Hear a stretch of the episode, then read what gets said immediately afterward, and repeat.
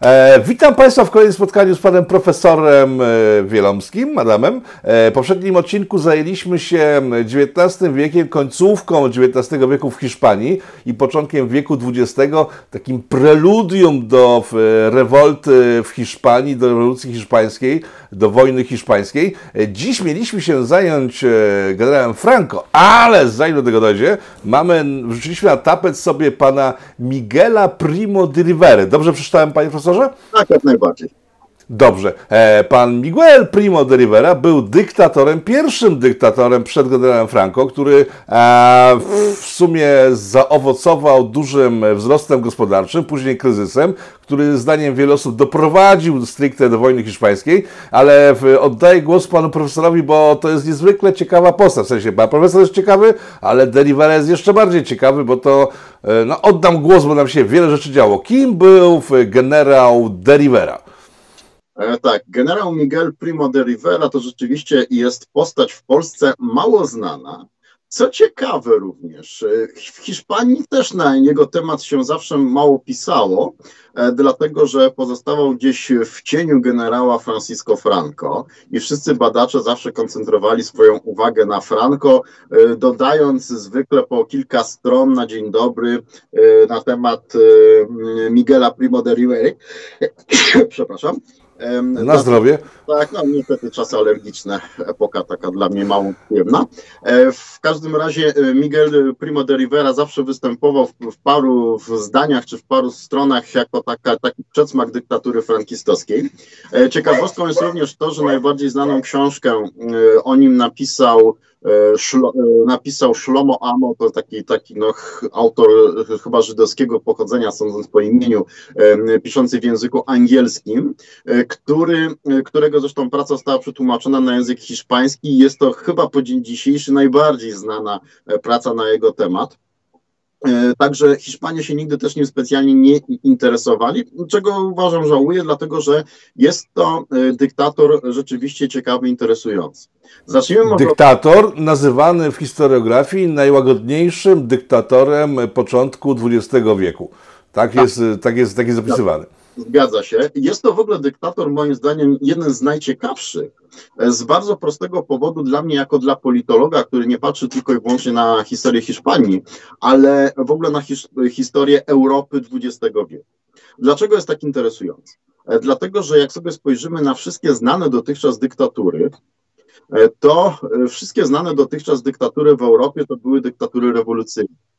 Robespierre, Cromwell, Lenin, To wszystko były dyktatury rewolucyjne i do lat dwudziestych XX wieku dyktatura jednoznacznie kojarzyła się z rewolucją i z rządami garstki rewolucjonistów, którzy, mówiąc tak brutalnie, brali za buzię wszystkich i wprowadzali jakąś swoją rewolucyjną wizję świata.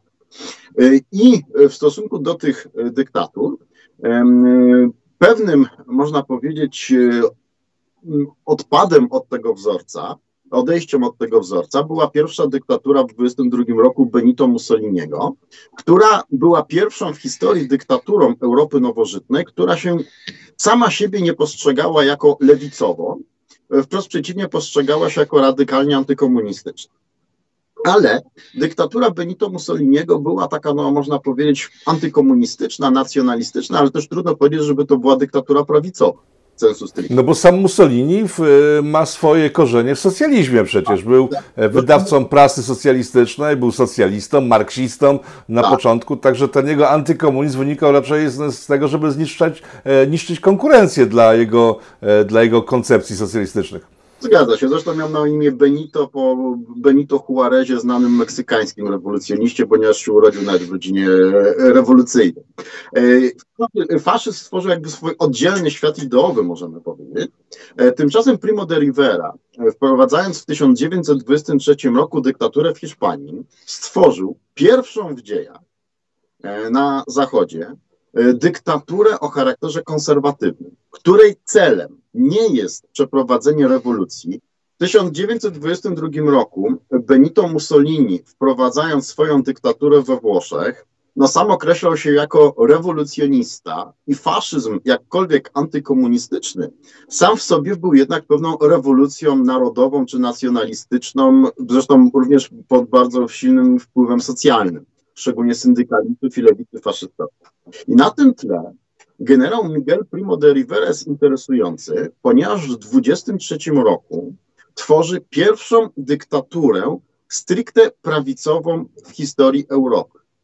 Dlatego jest to, jest to polityk, który można powiedzieć tworzy coś nowego, czego wcześniej e, historia Europy nie znała. Dyktatura, która zawsze się kojarzyła z rządem jakichś rewolucjonistów, nagle stała się narzędziem e, konserwatywnym. E, co zresztą ciekawe, w sumie należałoby zacząć postawić sobie pytanie, czy generał Miguel Primo de Rivera tak naprawdę przeprowadza zamach stanu. E, no właśnie, bo w jaki sposób on doszedł do, doszedł do władzy, w jaki sposób został dyktatorem? E, był do tej pory wybijającym się e, wojskowym, generałem. Miał tam, służył już kilka, dobrych kilka, no, już służył dobrych przynajmniej za 30 lat w wojsku. Miał duże sukcesy na walce w Maroku E, z Marokańczykami. E, już służył w wojsku w czasie wojny hiszpańsko-amerykańskiej roku 1898, e, gdzie tam pracował w sztabie generalnym wtedy. Także uważa, uważano go za jednego z bardziej sprawnych i intelektualnie bardziej, no bym powiedział, nowoczesnych generałów, jeśli chodzi o strategię militarną. E, cieszył się z tego powodu dosyć dużym autorytetem e, i dlatego e, król Alfons XIII, który uważał, że nie da się Hiszpanii naprawić za pomocą systemu parlamentarnego, zwalczyć korupcji, zjawiska tak zwanego kacykizmu, czyli kupowania głosów przez lokalnych notabli, e, e, pokonać e, Maroka i zakończyć kwestię marokańską i tak dalej, zdecydował się znaleźć sprawnego intelektualnie i sprawnego również, bym powiedział, zarządczo generała, któremu no, zlecił czy też zachęcił go do przeprowadzenia zamachu stanu. Zamach był co, zupełnie bezkrwawy, ponieważ większość jednostek wojska zachowało całkowitą neutralność, a widząc poparcie króla, niektóre udzieliły mu wsparcia. I bez żadnych protestów, zarówno w wojsku, jak i protestów e, społecznych czy politycznych, e, Miguel Primo de Rivera e, dochodzi do władzy zawiesza e, istniejącą do tej pory liberalną konstytucję z roku 1876 e, oraz e, likwiduje instytucję parlamentu. Początkowo cały czas głosi, że jest to dyktatura chwilowa, jakby no z gestii króla ustanowiona, po to, żeby zwalczyć korupcję i system tak zwanego kacykizmu, czyli kupowania głosów, E, wyprowadzić na prostą e, administrację, e, gospodarkę hiszpańską, po czym oddać władzę, dekretując nową konstytucję, przeprowadzając na jej podstawie nowe wybory. Także, także odbyło się to zupełnie w sposób absolutnie bezkrwawy. Co więcej, tak jak właściwie poza królem nikt nie poparł Primo de Rivery, można powiedzieć, że również nikt mu się nie sprzeciwił, mimo że rozwiązał wszystkie partie polityczne. Dlaczego się nikt nie sprzeciwił? Dlatego, że wszystkie partie polityczne, no może poza komunistami, ale którzy stanowili wtedy w Hiszpanii jeszcze margines marginesu i anarchistami, e, wszystkie partie polityczne postrzegały go jako człowieka sobie bliskiego. To była jego największa zaleta. Dlaczego? E, pochodził z Andaluzji, z rodziny ziemiańskiej to powodowało, że ziemianie i nazwijmy to klasy wyższe hiszpańskie widziały w nich jednego ze swoich. No armia widziała go no, jak generał, no to tym bardziej jeden ze swoich. To ciekawe, e, popierali go również socjaliści związkowi. Dlaczego? E, dlatego, że był e, znanym krytykiem gospodarki wolnorynkowej, i uważał, że e, w Hiszpanii gospodarka wolnorynkowa nie działa, głównie z powodu korupcji. i niedostosowania prawno-społecznego hiszpańskiego społeczeństwa do wolnego rynku. Stąd głosił już wcześniej postulaty, wzorując się tutaj już trochę na społecznej nauce Kościoła, trochę na Benito Mussolinim, głosił postulaty korporacyjne. E, I z tego powodu uzyskał również poparcie związków zawodowych i zdelegalizowanych formalnie socjalistów. Dyktatura e, była dlatego bezkrwawa, ponieważ wszyscy go początkowo popierali. To jest właśnie ciekawe, że e, dyktator gromadzi wokół siebie bardzo szerokie poparcie społeczne i rozpoczyna program szerokich reform, przede wszystkim reform politycznych, Chodzi tutaj o walkę z tą korupcją i likwidację tego systemu katechizmu, czego mu się zresztą do końca nie udało e, zrobić. E, reformę gospodarczą. I tutaj można powiedzieć, że e, wzorując się na socjalistach po po części na polityce, którą potem, tak można powiedzieć, nazwano polityką keynesowską, uważał, że państwo powinno być znaczącym, znaczącą strukturą współzarządzającą gospodarką. Stąd taki pomysł. E, no i ruszyła budowa autostrad, dróg, e, interwencjonizmu państwowego, który, które spowodowały, że gospodarka ruszyła bardzo ostro. Tak, wszystko poza autostradami. Drogi, tak, autostrada to my dzisiaj zapominamy, jest to wymysł Benito Mussoliniego i powstała mm. w połowie lat 20. pierwsza autostrada we Włoszech. Dopiero to była pierwsza autostrada w ogóle w Europie. 13... Ale, na przykład me, ale na przykład metro powstało w tym czasie w Hiszpanii. E, tak. E, to są właśnie, to są właśnie te, te e, różnego rodzaju prace publiczne, za pomocą których Primo de Rivera chciał nakręcić gospodarkę i co mu się w znacznej mierze udało. Problem się zaczął, kiedy się w 1929 roku rozpoczął wielki kryzys gospodarczy. No, jest to czynnik zewnętrzny, na który Primo de Rivera oczywiście nie miał żadnego wpływu. Ale ponieważ państwo wcześniej prowadziło intensywną działalność gospodarczą i inwestycyjną, mocno się zadłużając z tego powodu, e, to w momencie, w którym pojawił się wielki kryzys gospodarczy i spadły wpływy z podatków, to państwo już nie dość, że miało długi, musiało zaciągać następny. To spowodowało, inflację, no bo nie było innego sposobu pokrycia tego deficytu. E, I w wyniku inflacji gospodarka hiszpańska zaczęła się załamywać. Czyli można powiedzieć, że Primo de Rivera przed Keynesem powtórzył model keynesizmu e, z takim zresztą często skutkiem, jak to się u keynesistów kończyło, czyli właśnie inflacją. Aczkolwiek to wynikało, jak mówię, z wielkiego kryzysu gospodarczego, a nie z hiszpańskich warunków. W czasie wielkiego kryzysu gospodarczego wszyscy się od niego odwracają. Dlaczego? E, dlatego, że e, ziemiaństwo uważa, że, e, znaczy tak, przede wszystkim inflacja powoduje, że wszelki kapitał traci wartość. Płace robotnicze tracą wartość.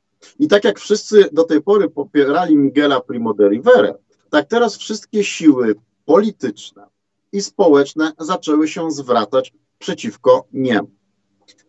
Na końcu dyktatury Mm, powiększało się jego odosobnienie już polityczne, e, jego polityczna alienacja. On to czuł, był tego świadomy. E, chciał złożyć dymisję. E, król jednakże był ostatnią osobą, która mu ufała. Może nie dlatego, że widział jego popularność spadającą, tylko nie miał innego sprawnego generała. Dlatego Primo de Rivera zdecydował się na przeprowadzenie coś w rodzaju małego plebiscytu, E, w postaci przeprowadzenia wyborów lokalnych.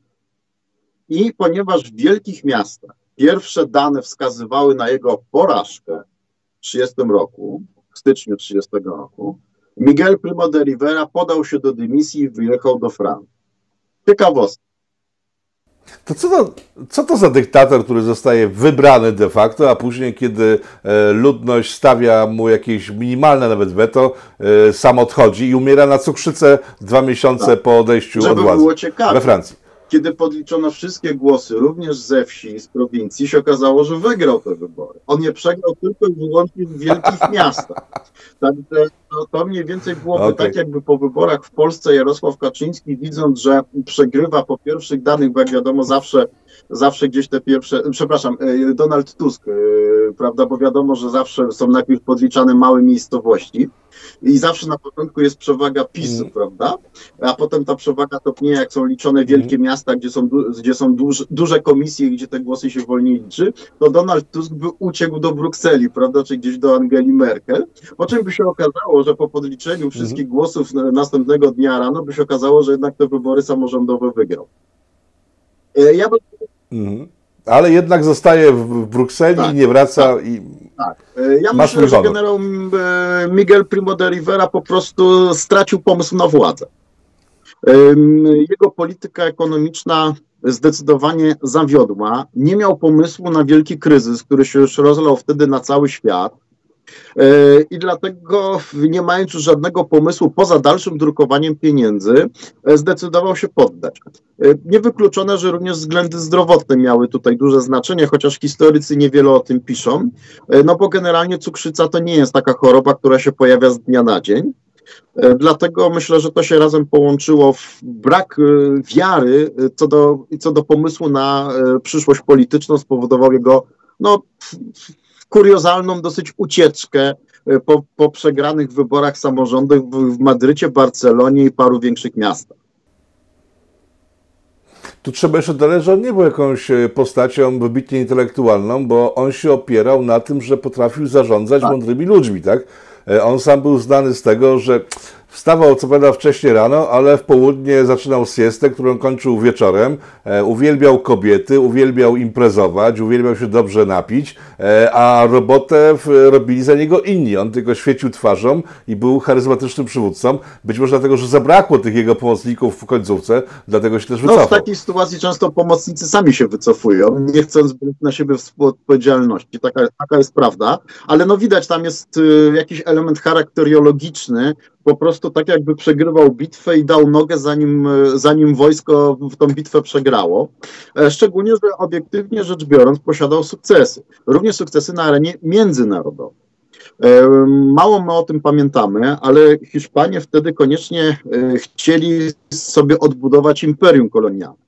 Po roku 1898 i porażce Hiszpanii w wojnie ze Stanami Zjednoczonymi której straciła ona Puerto Rico y, i Filipiny i Kubę. Y, Hiszpanie uważali, że być albo nie być dumy narodowej to jest posiadanie imperium kolonialnego. Stąd a on sam był bardzo antykolonialny, co trzeba po prostu On uważał, że to, że to kolonii się dopłaca.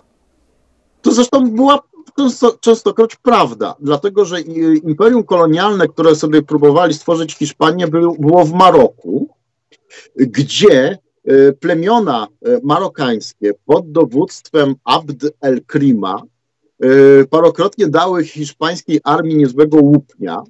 Poza tym ten, to Maroko specjalnie nie było też bogate w jakiekolwiek surowce, więc tak naprawdę do tej wojny się dopłacało. Tylko, że jako wojskowy Primo de Rivera uważał, że wycofać się można wtedy, kiedy się odniesie jakiś sukces a nie na zasadzie, że no wtedy tak to nazywano dzikusi, prawda, jacyś nas pobili, więc uciekamy. E, dlatego też e, zaparł się, żeby zdobyć jakiś sukces. Zawarł w tym e, celu koalicję z Francuzami i razem uderzeniem wojsk hiszpańskich i francuskich Abdelkrim został pobity, ponieważ Francuzi też chcieli się go pozbyć, bo się bali, że powstania jakieś islamskie się również w Algierii sąsiedniej rozpoczną. Więc jakby tutaj też odniósł sukces. E, dużo się również e, mówi o jego sukcesach związanych z odbudową edukacji. E, w czasach jego rządów o 58% wzrosły wszystkie wydatki na cele edukacyjne, pozakładał masę nowych szkół i tak dalej. Dlatego, że Miguel Primo de Rivera zalicza się do takiego nurtu filozofii hiszpańskiej, który się nazywa mianem regeneracjonizmu. Regeneracja to, znaczy? to jest y, coś takiego, że należy przeprowadzać reformy gospodarczo-polityczno-intelektualne, kłaść właśnie nacisk na edukację, budować własny kapitalizm i tak dalej, przy zachowaniu katolickiej i własnej tradycji narodowej i, uwaga, za pomocą dyktatury. Regeneracja demokratyzm zawsze się wiązał z ideą mocnej władzy, która odgórnie zaprowadzi reformy, ponieważ wyniki wyborcze pokazywały, że generalnie społeczeństwo hiszpańskie uwielbiało narzekać, jak jest źle, jaka jest bieda, po czym w wyborach y, zwyciężali y, wszyscy ci, którzy sprzeciwiali się jakimkolwiek reformom. To wynikało z systemu katykizmu, o którym wspomniałem wcześniej. Było to regularne kupowanie głosów wyborczych. I lokalni notable, lokalny notabl zawsze jest zainteresowany utrzymaniem status quo, no bo on jest częścią tego status quo i jemu jest dobrze lokalni notable sprzeciwiali się jakimkolwiek reformom gospodarczym, prawnym i tak. Także Primo de Rivera nie jest takim konserwatystą na zasadzie obrony status quo. Jest konserwatystą reformatorem, za co go bardzo nie lubili konserwatyści. Szczególnie go nie lubili e, wielcy właściciele ziemscy, również z Andaluzji jego rodzimej, bo się obawiali jakichkolwiek reform rolnych, czy też dla chłopstwa, a szczególnie reformy rolnej. No bo jednak... Których brak zresztą doprowadził później do katastrofy. Doprowadził do katastrofy. Prawda jest taka, że bez reformy rolnej w Hiszpanii, szczególnie południowej, bo w północnej Hiszpanii problem nie był tak e, trudny, w południowej Hiszpanii byli, były latyfundia i bezrolne chłopstwo. Bezrolne chłopstwo było najbardziej zradykalizowane, nie posiadało niczego, e, najbardziej rewolucyjne jedyne, co można było stworzyć mądrze, to przeprowadzić mądrą reformę rolną i stworzyć chłopską klasę średnią na południu kraju. E, I Primo de Rivera nie zdecydował się na to, ale chyba miał tego świadomość, że trzeba e, jakby myśl prawicową wyprowadzić z tych elit wąskich e, i stworzyć klasę średnią. Zresztą to widać było w Hiszpanii, ponieważ na północy Hiszpanii, gdzie nie było tych wielkich hacjent i była drobna, średnia własność chłopska, no to y, średnia własność chłopska, chłopi śred, średnio własnościowi, nazwijmy w ten sposób, y, byli najbardziej konserwatywnym elementem hiszpańskiego społeczeństwa. Chłopi bez własności byli jego najbardziej rewolucyjnym elementem.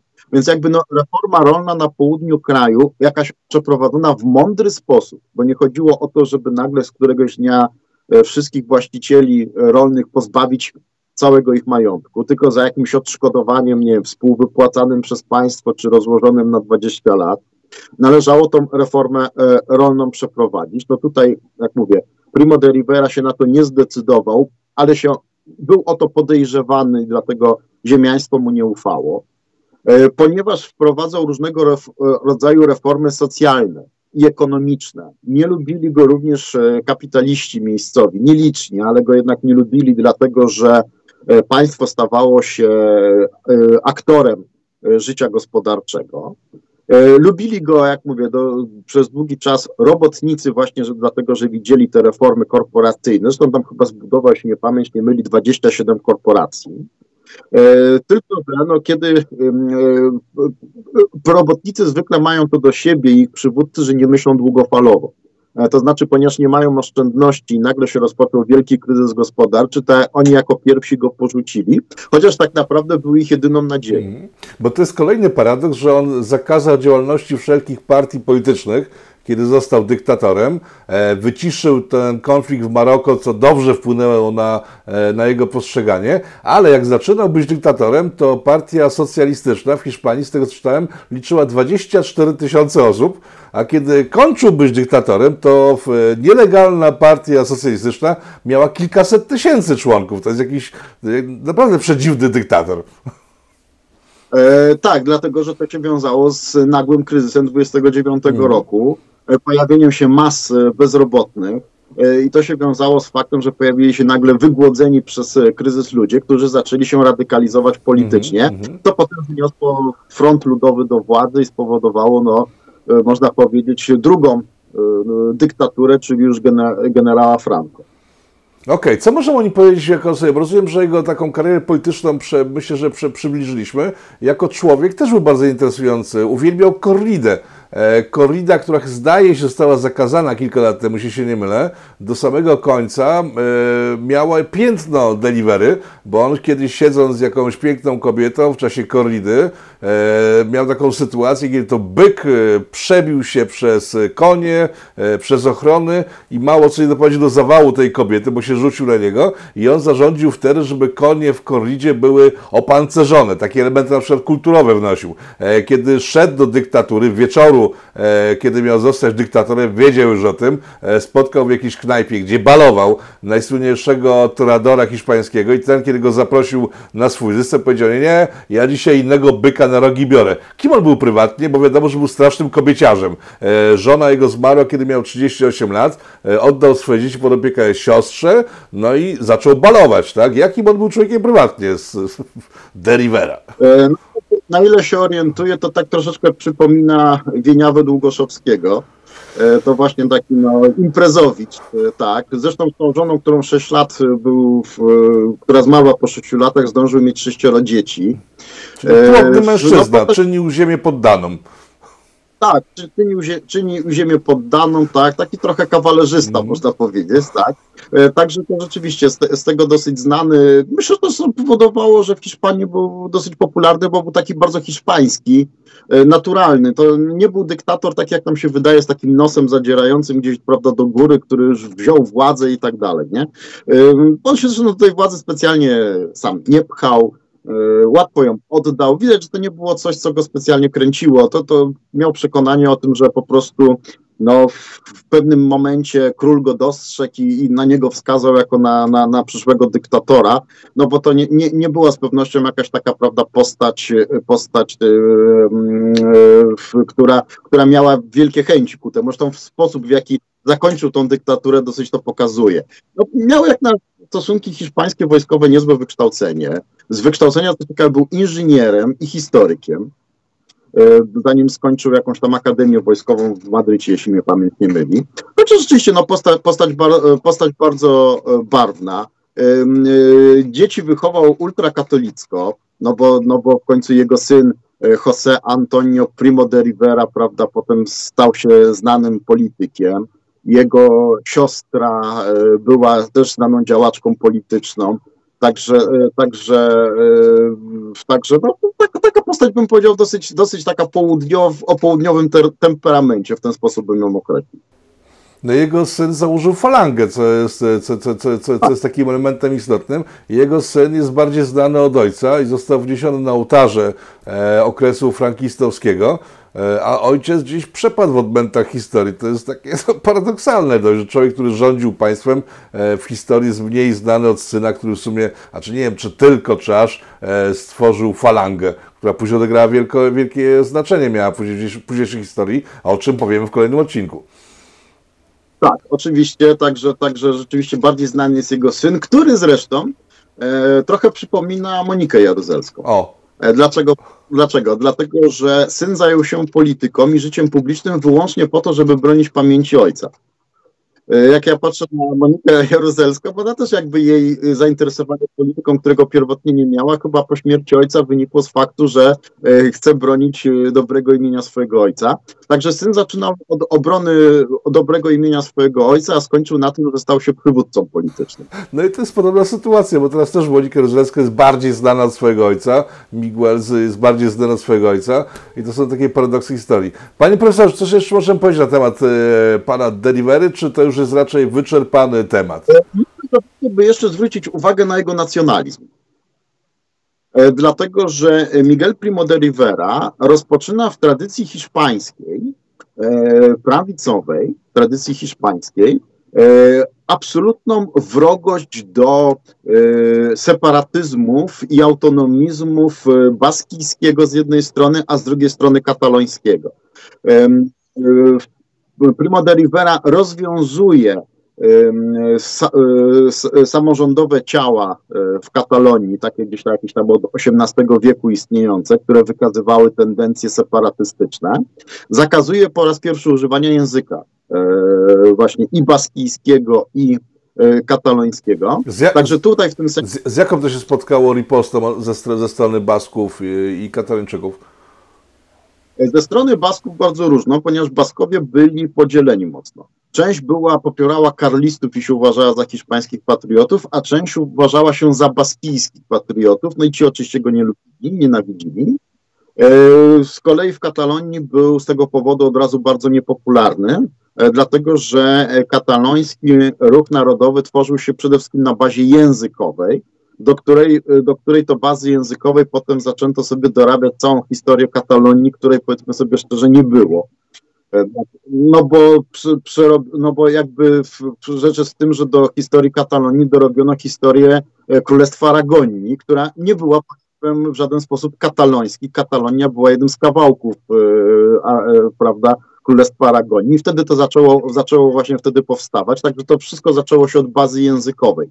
Yy, nacjonalizm kataloński. No i można powiedzieć, że to pierwsze takie zderzenie pomiędzy tym hiszpańskim nacjonalizmem, tym Estado Nación, czyli państwem e, narodowym, a separatyzmem katalońskim. Tam się wtedy rozpoczyna jakby ten e, konflikt, e, który wynika w znacznej mierze z przyczyn historycznych, a również z przyczyn mało u nas znanych gospodarczych. E, dlatego że o czym wspomniałem, Katalonia od kilkudziesięciu lat była taką strefą ekonomicznie autonomiczną, gdzie były niższe podatki, żeby ściągać inwestorów. E, dlatego też była zdecydowanie zamożniejsza. Tam mniej więcej PKB chyba na jednego Katalończyka ze dwa razy przekraczało średnie e, hiszpańskie. No i pojawiły się wtedy takie pomysły, ponieważ mamy oddzielny język, wymyśliliśmy sobie naszą oddzielną historię sięgając do Królestwa Aragonii no to właściwie skoro e, żyje nam się znacznie bogaciej, to po to płacić na Kastylię. No, także, także to jest e, paradoksalnie skutek tego, że, że płacono tam mniejsze podatki, lepiej się z tego powodu rozwijano jako taka strefa ten, a, a potem, kiedy no, Hiszpania stwierdziła, że e, no to ponieważ przez kilkadziesiąt lat tam płacono niższe podatki, nagle trzeba płacić jak wszyscy, no to wtedy się rozpoczął separatyzm Katalonii. Coś jeszcze?